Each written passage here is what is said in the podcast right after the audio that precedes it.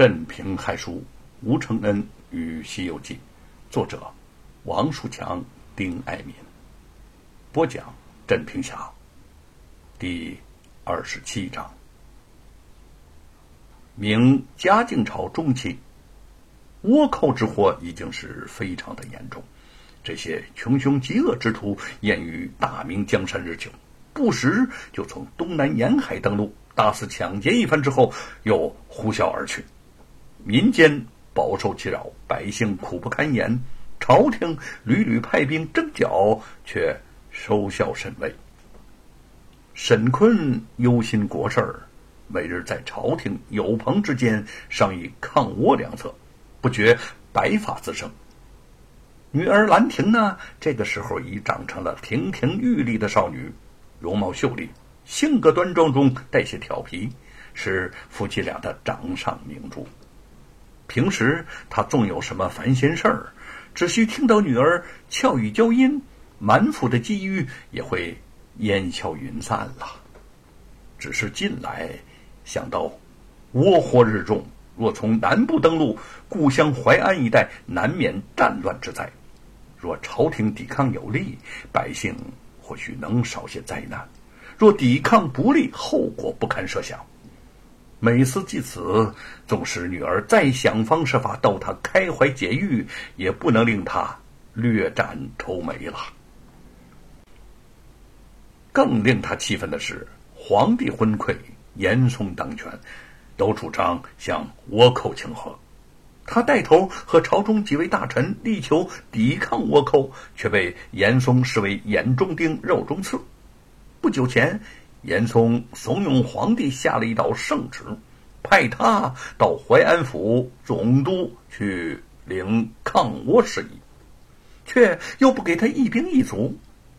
严嵩的用意很明显了：一个手上无兵无马，也没有钱的大将上阵，自然只有战败一途。败了则必然降罪，轻则革职，重则斩首。沈坤若死在倭寇之手，他则弹冠相庆。你还记得吧？我曾经对你说过，我做了半生的官，一事无成，心里异常苦恼。今日倭寇进犯，我正好将苦闷化作动力，英勇杀敌，保国为民。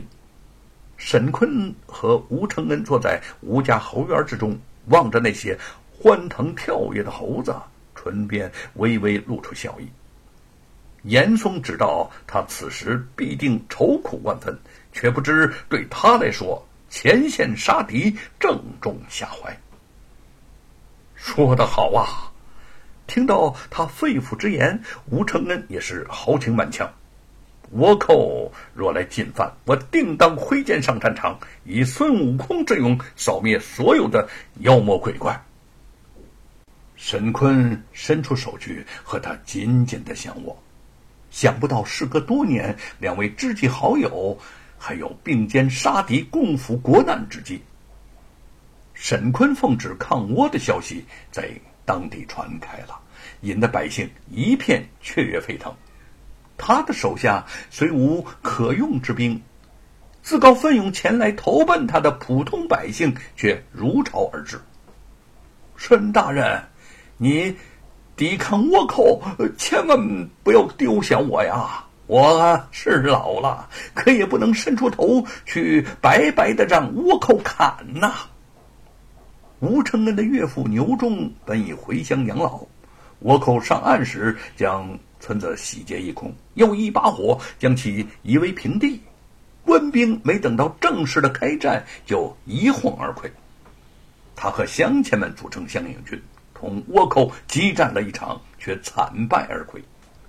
这会儿听说沈坤在淮安府抗倭，便带着一腔的热血投奔而来。我想啊，就算是要命舍抗倭，也还是要先和承恩和我那宝贝外孙见一面，这样战死也能安心了。没想到在这儿。啊！碰上了沈大人。沈坤见他苍苍白发，幽斗志昂，不禁心下激动的说：“老人家，只要我们能有这么高涨的抗倭之气，区区毛贼，他能算得了什么呢？我一定和众勇士把倭寇赶走，还百姓一片太平天下。你这几句话算是给我吃了定心丸。说实话，我死都不怕，就怕朝廷不真心实意的抵抗倭寇。牛忠拍拍腰间的长剑，感慨万千。我经过深思熟虑，决定招募乡勇军，可是又发愁不懂得如何的训练。您来了，这事情就好办喽。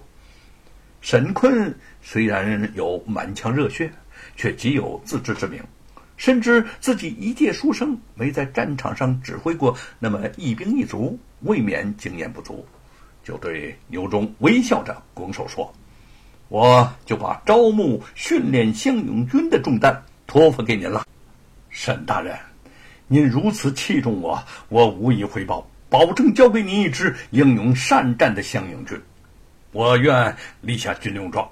如若做不到，您就下令砍下我的脑袋。牛忠慷慨激昂，热血上涌，紫红的脸庞更显暗傲。不过，沈大人，不瞒您说呀，我在老家组织的乡勇军全军覆没，最主要的原因就是缺少饷银呐。无法购买打造兵器，常常是有功无践。若是饷银充足，绝不会败得那么快，那么惨。俗话说：“兵马未动，草粮先行。”吴承恩也考虑到了这一层，语气缓重起来：“就算咱们组织起乡勇军来，若没有饷银，恐怕也得重蹈岳父在老家的覆辙了。”他们两个人想到了一处，不免都望向沈坤，听他答复。却见沈坤淡淡的一笑，他说：“你们放心，我早有打算。在我几次力争之下，朝廷拨下了一些饷银，而且我在离京之前把家产变卖了，成了银子，充公做了饷银。招募乡勇军，可谓没有后顾之忧了。”来此之前，沈坤将家产变卖一空，将妻子托给了李春芳代为照应，早就存在了托付陈州之心。这件事儿连吴承恩都是首次听闻，他和牛忠相视一眼，都是心绪极大。牛崇大声地说：“能有您这样的魄力，我朝怎可能战败呢？你精忠报国。”感天动地，有您这样的主帅，倭寇岂能踏进淮安府半步？沈坤昂首望天，我还要感谢上天给了我这次为国尽忠的机会，否则呀，我就真的是庸庸碌碌，一生无为了。沈坤是状元出身，牛忠提议呢，就把这支军队叫做状元军。不但可以区别朝廷的其他军队，也可大壮声威。吴承恩和沈坤一致赞好。